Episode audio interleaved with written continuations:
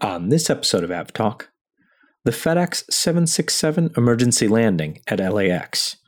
Canada takes the 737 MAX out for a spin, and we look at an unfortunately large amount of discouraging news from around the industry.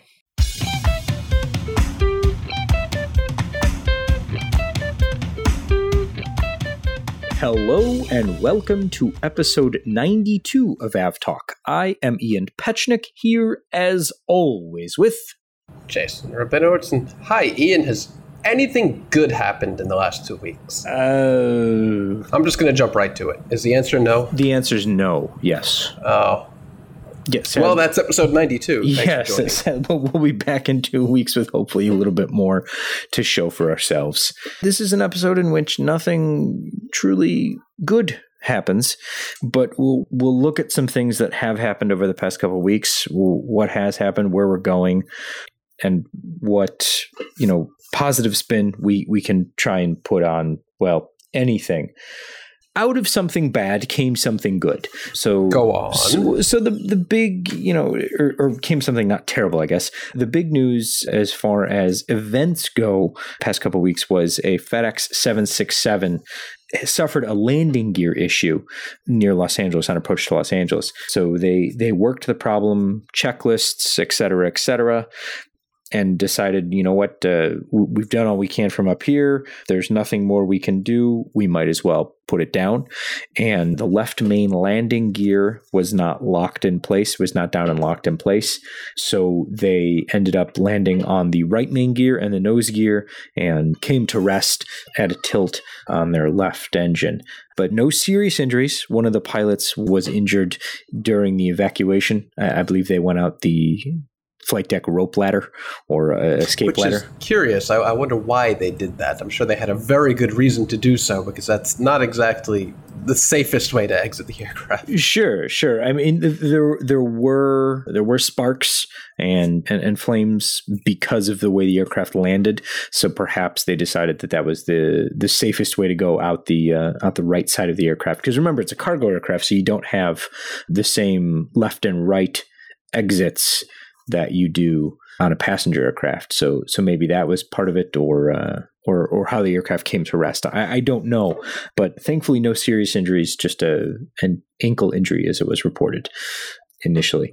So uh, everything ended up working the way it's supposed to in those types of situations. Well, that's good. They they came in on the approach. They made a few low passes past the tower. It was dark at the time, so so not much could be seen. But they had on the first pass they came past the tower. On the second pass they had they had another FedEx plane lined up for takeoff that was looking. They had multiple ground vehicles stationed at various lengths along the runway to see who could get a, a good view. And then after that they they went back out over the water, ran more checklists, and then and then went for it and landed uh, safely. So the the plane's not old. It's a, a rather new 767. It's one of the the pure freighters built for FedEx. Just four years old. I Just yeah, just just four years old. So hopefully the aircraft is repaired and, and put back into service. Yeah, well, sometimes age of the aircraft has absolutely nothing to do with uh, what caused the actual mechanical malfunction. So maybe it was debris on the runway that had picked up. We don't know. So I Yeah, yeah, I- I didn't mean to suggest- NTSB to do yeah, its thing as exactly. always. I didn't mean to suggest that the age of the aircraft was a, a How factor. in the ageist of you. Jeez. my main point there was that if it had been, you know, a 30 year old 767, maybe it wouldn't get repaired, is my point. But being only four years old, you know, hopefully it gets back in action. So, in the very wind, long, winding saga of the shoot down of the Ukrainian International Airlines 737 on January 8th, the flight recorders were read out the third week of July in Paris by the French BEA. It took that long to for everyone to agree where the recorders should go and who should do all of the analysis and things like that. Now we're getting our first reports about what is included on the flight data recorder and the cockpit voice recorder. So they're reporting now, and uh, that there was 19 seconds after the first missile strike of uh, recorded data, and then the recorders cut out. And there was also discussion on the flight deck between the pilots about what had just happened. So they continued to try and fly the aircraft after the first missile hit. So some some information about where things had been going on and, and what had been happening in the uh, in the flight deck. But we'll continue to follow along and, and see what happens when the final report is eventually issued. And at this rate, it will take quite a while before we hear that one again. Yeah, uh, fortunately, we're not really waiting for any critical information to come out of this, as we already know what happened. But it is frustrating to have to wait so long for official official documentation. Right, right. Exactly, but we'll get it when we get it, and and things keep moving along. So, but uh, always good to have a, a little bit more information. M- moving on. So, traffic in, in August has not been great. It rose from the second week of April, and you know it, it's certainly continuing to rise ish, but the the this growth in in air traffic has the the curve has definitely started to flatten. We saw a bit of a dip at the end of July, a big pickup in the the first week in August, and then things just kind of, you know, inched up. But the the real recovery that we saw, you know, from from the lows of you know forty thousand commercial flights a day. We're at about 70,000 right now. So from April to August, uh, you know, a, a, growth of an average growth of 30,000 flights, but things are kind of stalling. Airlines are starting to pull back. The summer, you know, the summer schedule is starting to wane, and that's you know kind of leading us into a lot of at least in the US especially, you know, we're just about a month away from a lot of bad a lot of bad choices and a lot of bad things. You know as far as job cuts and airlines getting ready to stop flying unfortunately and, and things like that as the, the CARES Act and, and the payroll support stuff runs out. So, Jason, I, I thought what we could do now is move into um, you know some of the some of the bad, you know break down some of the bad news to start and walk our way through you know kind of what's happening I don't want to say highlights, but I guess hit the lowlights of things and and some some good things, you know, some you know bright spots and things like that. I guess we can start on a high note. Spirit Airlines just uh, in, in, the past uh, day or, or so came to an agreement with their pilots to to basically ensure that everyone remains on the job. Some early outs, some some cut time, but everyone will be you know still there. So that's that's the good news, I guess we get to start with. Yeah, that's that's good. That, that can't possibly be bad news, right? No, I, I mean it's with the funding running out at the end of September in the U.S. for for the airlines to to keep people on the payrolls. Airlines, you know, this is not the start of, of the furlough announcements, but they're they're starting to to really feel real. Furlough notices being broken out by this is how many people. American Airlines says that uh, they're going to have forty thousand fewer people on the payroll. You know, come October first, if the the payroll support is not extended. United's cutting, Delta's cutting. I mean, all these major airlines are cutting on September 30th, ExpressJet will stop flying because entirely. of entirely the, the airline will, will stop flying because of United's decision to to maintain only one regional contract carrier of the E145. Right, right. So uh, I mean, you know, these these things are are coming up quickly and we'll see, I guess, whether or not in the US Congress moves to make changes based on this new reality, there seems to be little movement at this point on anything. So I'm not yeah, optimistic. It, it, just wouldn't make sense at this point. As painful as that is, extending payroll benefits will only delay the inevitable, which is would be good for those who are potentially looking at having their job made redundant. But at the end of the day, it's still only going to delay it however long that funding lasts for, because these reductions in airline sizes, while not permanent, they are going to be long term. Right, right. And that's something that a lot of other airlines are looking at. Qantas this week says that they're going to cut 2,500 jobs by outsourcing the ground handling. The CEO of Qantas International is leaving the company because the airline will not be flying internationally, it says, until at least July of 2021. So, I mean, we're, you know, roughly a year away from from Qantas operating international flights. And forget about long haul international, like the United States or even New York. That could be years from now. Right, I- exactly.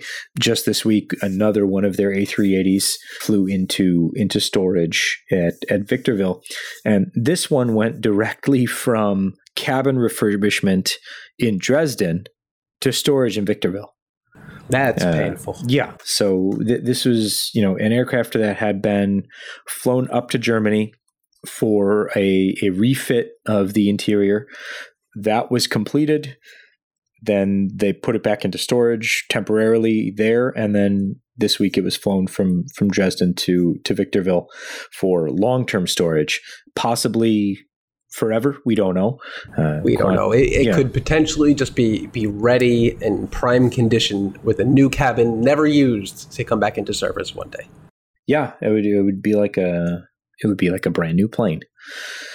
Elsewhere in, in bad news, uh, Finnair cutting a thousand jobs. They completed a sale and leaseback of one of their A350s to raise some cash.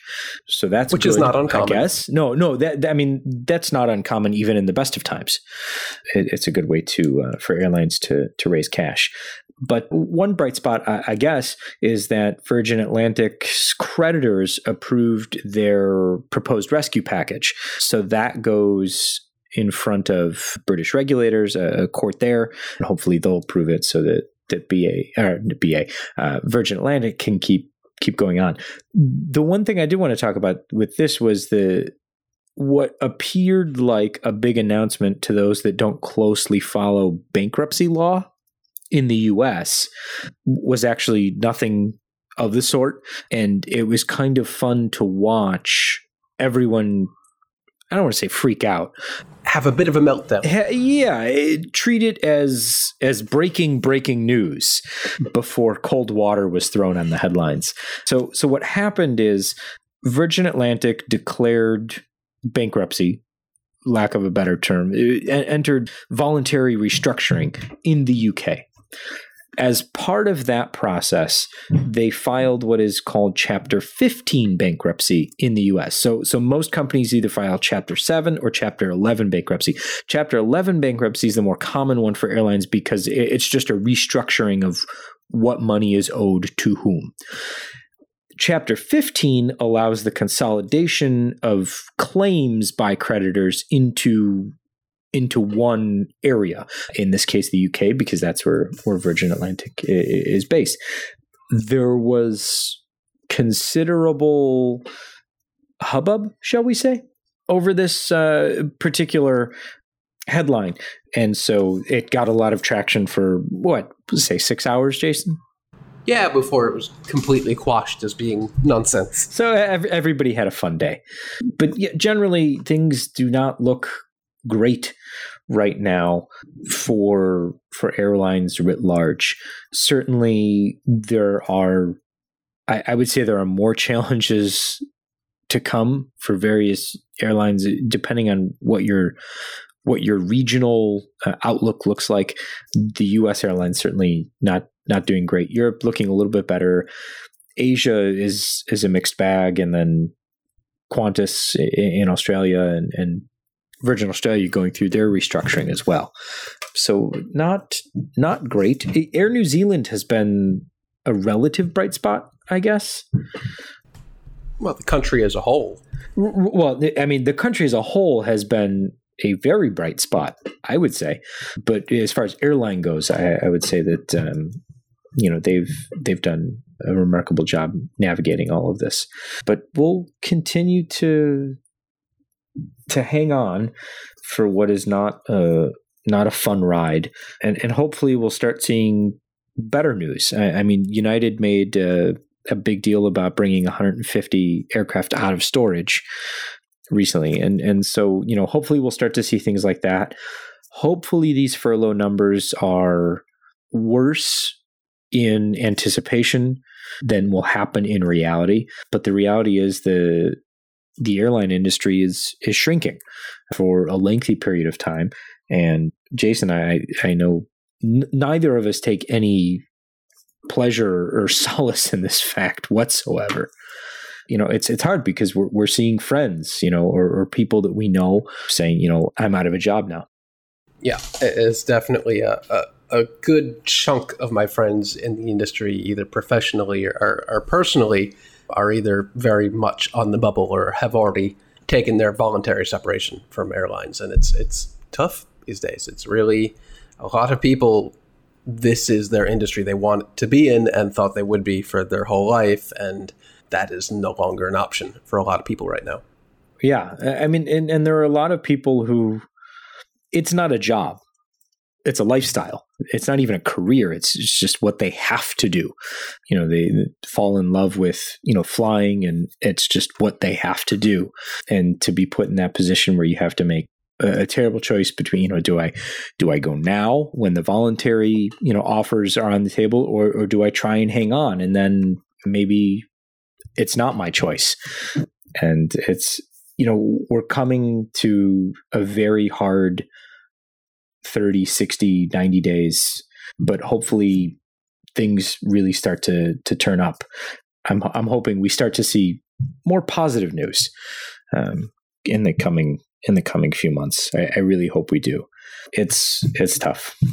On that cheery note, let's take a break regroup and come and talk about, I, I, won't say more great news, but some interesting flying that's happening now and how you can follow along with that. So stay with us. We'll, we'll be right back.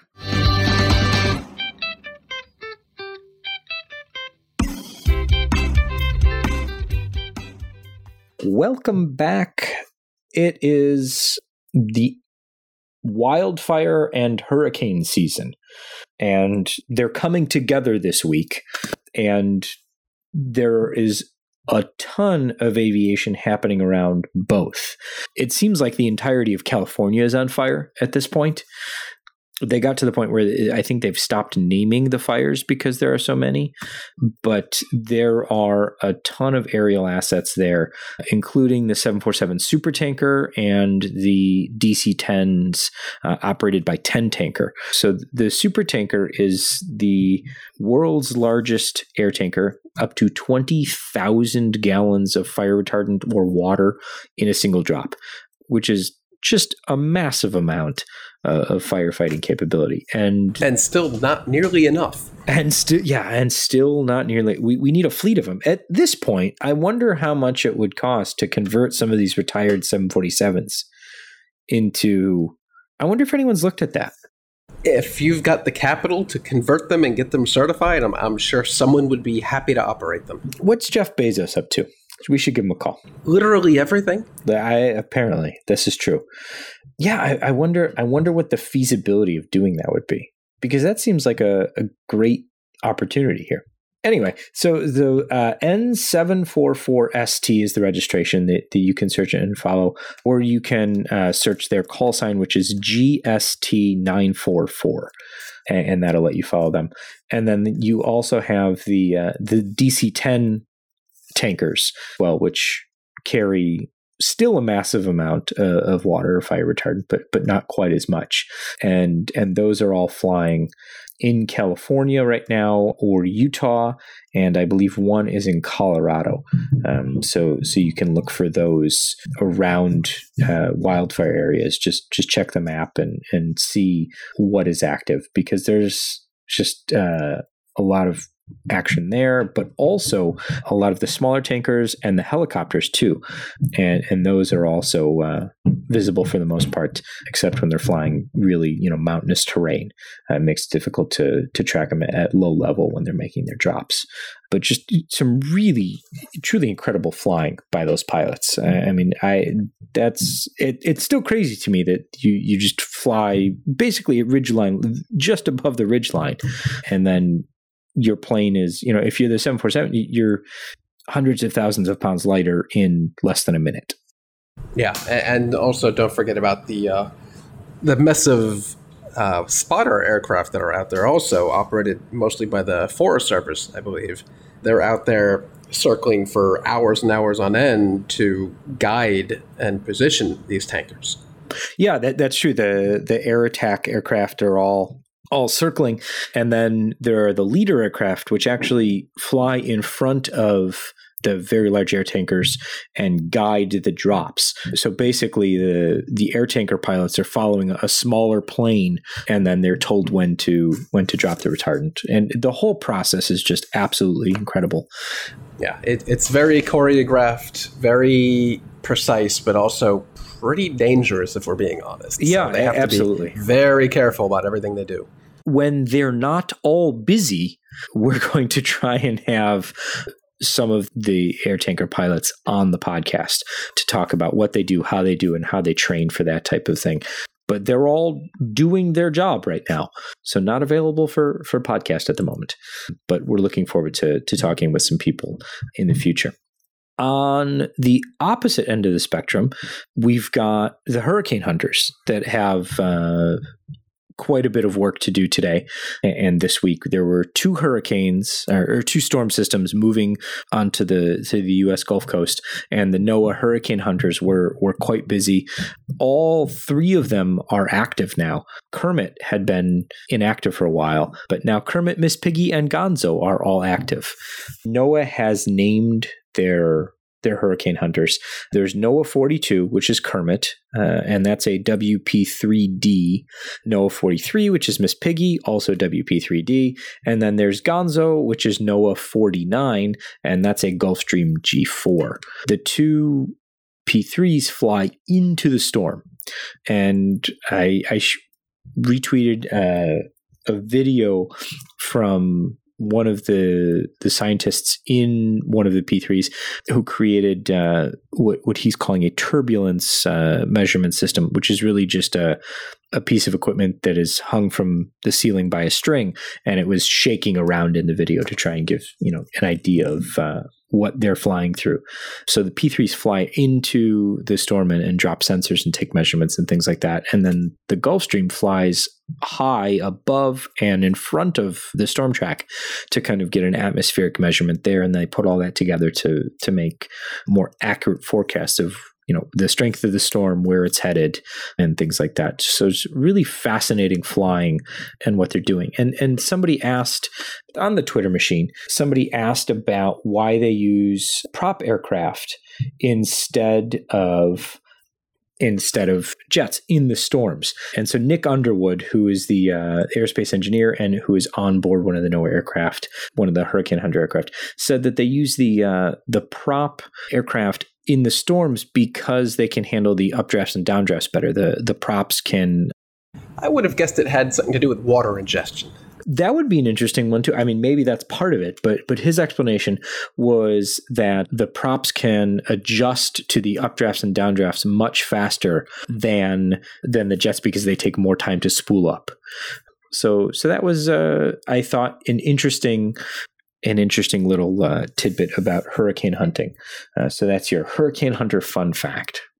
Excellent. I love fun facts. I, I do too. This is the, the kind of stuff that, that I, I love learning about, like these very specific applica- aviation applications where you know you have a plane that does one thing, which which I, I just find fascinating. How about a plane that doesn't really do anything? Go on. The 737 MAX this oh, is our, oh no. This is our 737 MAX update for this particular episode. Canada, in its, I want to say, concurrent quest to recertify the aircraft, Transport Canada will be taking the 737 MAX on a test flight of their own. So the FAA formerly would you know do the certification and then let Canada know yeah it's fine. The the plane's good to go. We'll, we'll, we've certified it. And Canada would say okay that's good enough for us. This time around Canada wants to fly it themselves. So that's supposed to happen this week.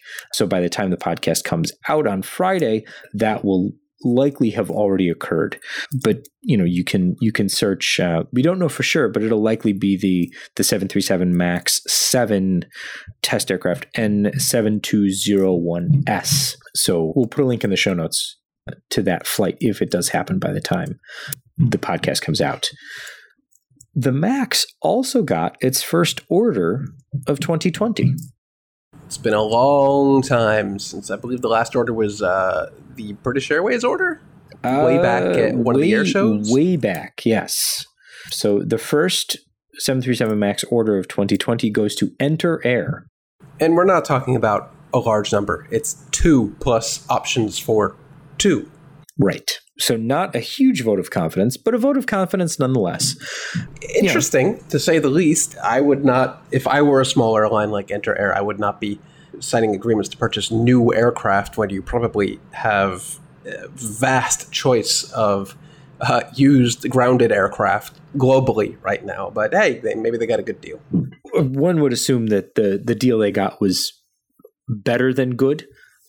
I, I, would say. I hope so. I don't know what airline right now is A, in the position to purchase new aircraft, and B, sees the need to when you're just talking about two and potentially four aircraft? Yeah, it was very, very unclear to me why they would be purchasing the aircraft at this point. Maybe there was, you know, some type of financing to be had or, or something like that. It could just a be a spectacular or... deal. Boeing has a large number of Maxes sitting on the ground for customers that don't exist anymore and for customers that don't want them anymore. Top of mind, I guess, would be uh, Jet Airways. So those aircraft have got to go somewhere at some point. So Boeing probably just cut them a very substantially good deal. Yeah, yeah, exactly. One of the interesting things about this order was the nomenclature that, that Boeing uses to describe the purchase. And and there was a, a, a bit made about this you know when the when the press release came out announcing this order they refer to the aircraft now as the 737-8 only uh, in the headline. Right. Which was, you know, interesting because they use Max everywhere else.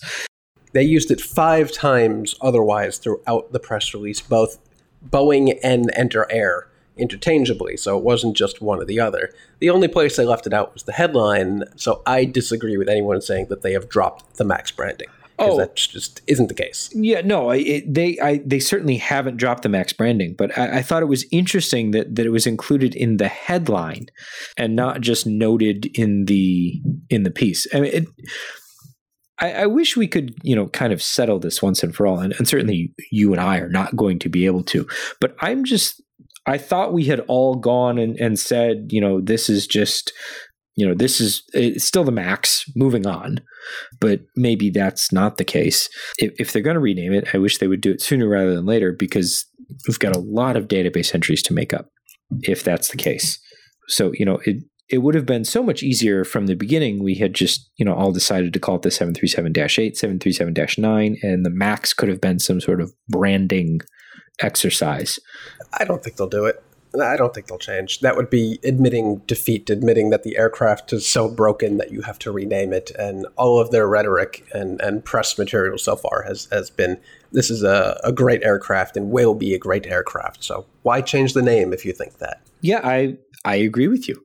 I agree with you. I, okay, I don't then. think they'll. Yeah, and that was the end of discussion. No, but I, I don't think they'll change it. But I'm, I'm saying, you know, if airlines push to change it, will what do you do then? I mean, when you've got, you know, say you've got uh, a group of airlines, this is, you know, it's not a max to us. It's the, you know, the 737 8. And then well, remember, have, we, we already saw this happen. It feels like an eternity ago, but several months ago, Ryan, one of Ryanair's newest uh, 73 Maxes that came out of the factory was painted not with 737 Max 8. It said 737 8 and whatever the variant of their super high capacity version is, but uh, it did not say Max on yeah. Right but it did not say max on the nose. I, I, setting all that aside, I think it's still kind of bonkers that they're going to fit 200 people on a on a 737 but that's just yeah it's almost like it's not natural and shouldn't happen. But that's just me. That that's just me. What else happened in the past couple weeks British Airways retired its first 747. So they, you know, sent it off to be taken apart, the, the, the first one. Went down to Spain, and uh, eCube is the uh, relatively new aircraft disassembly expert and good business there. to get into all of a sudden. So yeah, they they opened up a, a relatively relatively recently in Spain, and they'll be disassembling uh, at least one, probably a few British Airways uh, 747s. British Airways also sent off the first GE engine powered 777. So this was one of the one of the first triple sevens. This is just a regular triple seven two hundred, not not an ER. And that, one of only three at the airline, I believe, right?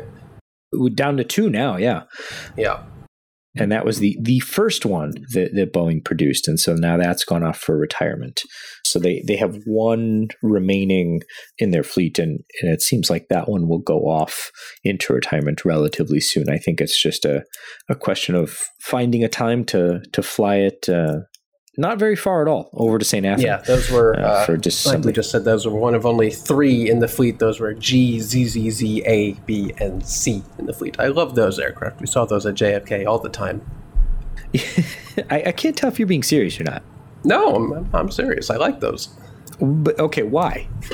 Why? I knew those three had a, a, particular configuration on board. They were updated while other aircraft flying to JFK were, were not always updated. And I knew if the registration was ZZZ A, B, or C, I was going to have a good flight. Huh. Okay. I mean, because yeah, my the more you know, the more you know. I this is the kind of thing that people turn to you for, Jason. These well, that's the t- kind of thing I, I strive to provide. I, I understand these small tidbits of of making flying just a little bit better. Eurowings is going to let you pay to keep the middle seat empty because you could always have done that on any airline if you just bought a second ticket. that was uh, that's basically what I was going to argue, or not even argue, just say is that yeah, it, we're back to different marketing materials for or if you flew an existing uh, product business within intra Europe, most airlines the middle seat was empty.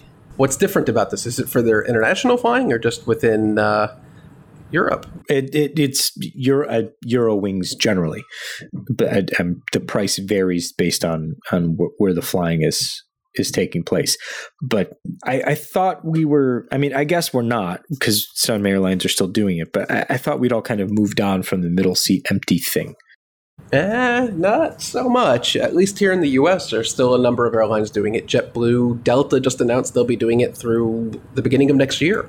But w- wasn't their announcement a bit different because they said they were going to do it, but through they were going to do it through next year, but only if things didn't fill up or, or something like. Wasn't there a caveat uh, to that? I'm still not completely clear. Delta actually reached out, and I guess I could just read the uh, quote that they will be uh, upping capacity caps to 75% in the main cabin. Uh, that includes 60 to 75% in first class just because of the way the, the cabins are configured. Right. Um, they'll evaluate that on October 1st, but the bottom line fact is that middle seats will remain blocked through at least January 6th. So that is the word from Delta Corporate Communications. Okay. Yep. There you go. Well, okay, then then good for them. Good for them. A, a little bit of uh, last pieces of news. One of the things that that we talked about uh, a few episodes ago, as far as Boeing studying its future plans for the 787, where the 787 will be built, as we talked about before, it's basically a, feasibility study to see if the 787 can be built solely in the South Carolina production facility which would leave a huge hole in Washington's aerospace community with the the winding down of the 747 with 787 production possibly moving to South Carolina. I mean you don't have much left in Washington as far as that goes. You know it, the the 777 productions is not there's not a lot I mean the, you know especially for the next few years. Um, so that'll be interesting to see what happens there. But it's a a study, if you will. Yeah, well, the study is almost certainly going to show that is yes, it is feasible. It is economically advantageous to build the 787 only in uh, on the East Coast. I, I think there is a distinct possibility that the Everett facility, as we know it, will be short lived. I, I can't imagine that facility being needed as a whole as we see it now, especially if 787s are moved to the East Coast. 777 production, I can't see that lasting all that much longer. 747, like you just said, is winding down. What's left then? You have 767s, uh, the, both the the freighter and the the air tanker, but those certainly can't have uh, an infinite lifespan. So what does that leave left for Everett? I mean, at some point, Boeing's going to have to design and build a new large aircraft. Maybe at some point, but we are a long way away from that, aren't we? We we sure are. We're we're a long way away from a lot of things. I, I think somebody asked me what the the silver lining of all of this was, and, and I didn't have a good answer. You know, I guess you could look at um, increased fuel efficiency among airline fleets is kind of a good thing. I mean, it's definitely a good thing, but to have it come about this way, I'm not, you know, I'm not sure that's a silver lining. But one of the things I've been thinking about it, and, and one of the things I think we talked about before is kind of the acceleration of of uncertainty driving whatever is going to come next. And we're seeing a lot of, you know, a lot of talk right now about supersonic stuff and, things like that. I don't see that being necessary or relevant to how people will actually fly in the future at this point. I, I just haven't seen it, you know, beyond the marketing. Uh, supersonic, you mean? Yeah. Yeah, no, no, no. Every, every time I hear anything about boom arrow or whatever the competitor is i just roll my eyes and think no this isn't this is not the future. This is the wrong thing to be looking at. If it works great for them but i'm i'm pessimistic on that. I think the future is more alternative fuels or electric powered aircraft. There might be a space for supersonic in the the private aviation space but commercially we already did that and it was too expensive and it, it, it really didn't work all that well. Uh, not you know mechanically, e- economically, and, and business case wise. It just there's a reason why it's not a thing right now. Yeah, and I think that exploring that is all well and good, but I, I think that looking at like a, a Boeing or an Airbus and then deciding what's next, what comes after the 737 forget all the all the max stuff you know it, it, the pressure to to figure out what comes next i think is going to be one of the most pressing things that comes out of this pandemic. Everything is so uncertain right now but i, I think when things start to to ease back to some semblance of normalcy in life the impact that that's going to have is to provide even more of an impetus to to figure out what comes next to drive the business forward to make sure that those businesses can survive. So i'm certainly cautiously optimistic but i'm also kind of excited to see what comes like who comes up with the next big idea. Because something is going to come out of this that's going to change aviation beyond just the shrinking of the footprint, beyond just the changing of how people fly you know in the in the touch points and things like that. But but how aircraft are designed and built i feel there's a good chance that that could change now. And if you have that big idea send us an email. Please by all means so that that's my my little i guess uplifting bit here to to kind of close out the show. The one thing that, that we also should mention is is a small thing, but Cargolux has gone ahead and painted one of their 747s with a mask. So there, I, I haven't seen the door open yet, so I, I don't know how that works. But uh, there's a giant blue blue facial mask on a 747. That registration is LX VCF. So and that mask is properly covering the aircraft's nose. Indeed, unlike a lot of people. There you mm-hmm. go. So be on the lookout for that that special livery, and and there we go. This has been episode 92 of AvTalk. I am Ian Petchenik here, as always, with Jason Rabinowitz. Thanks for listening, and maybe we'll bring you some better news next time. Here's hoping.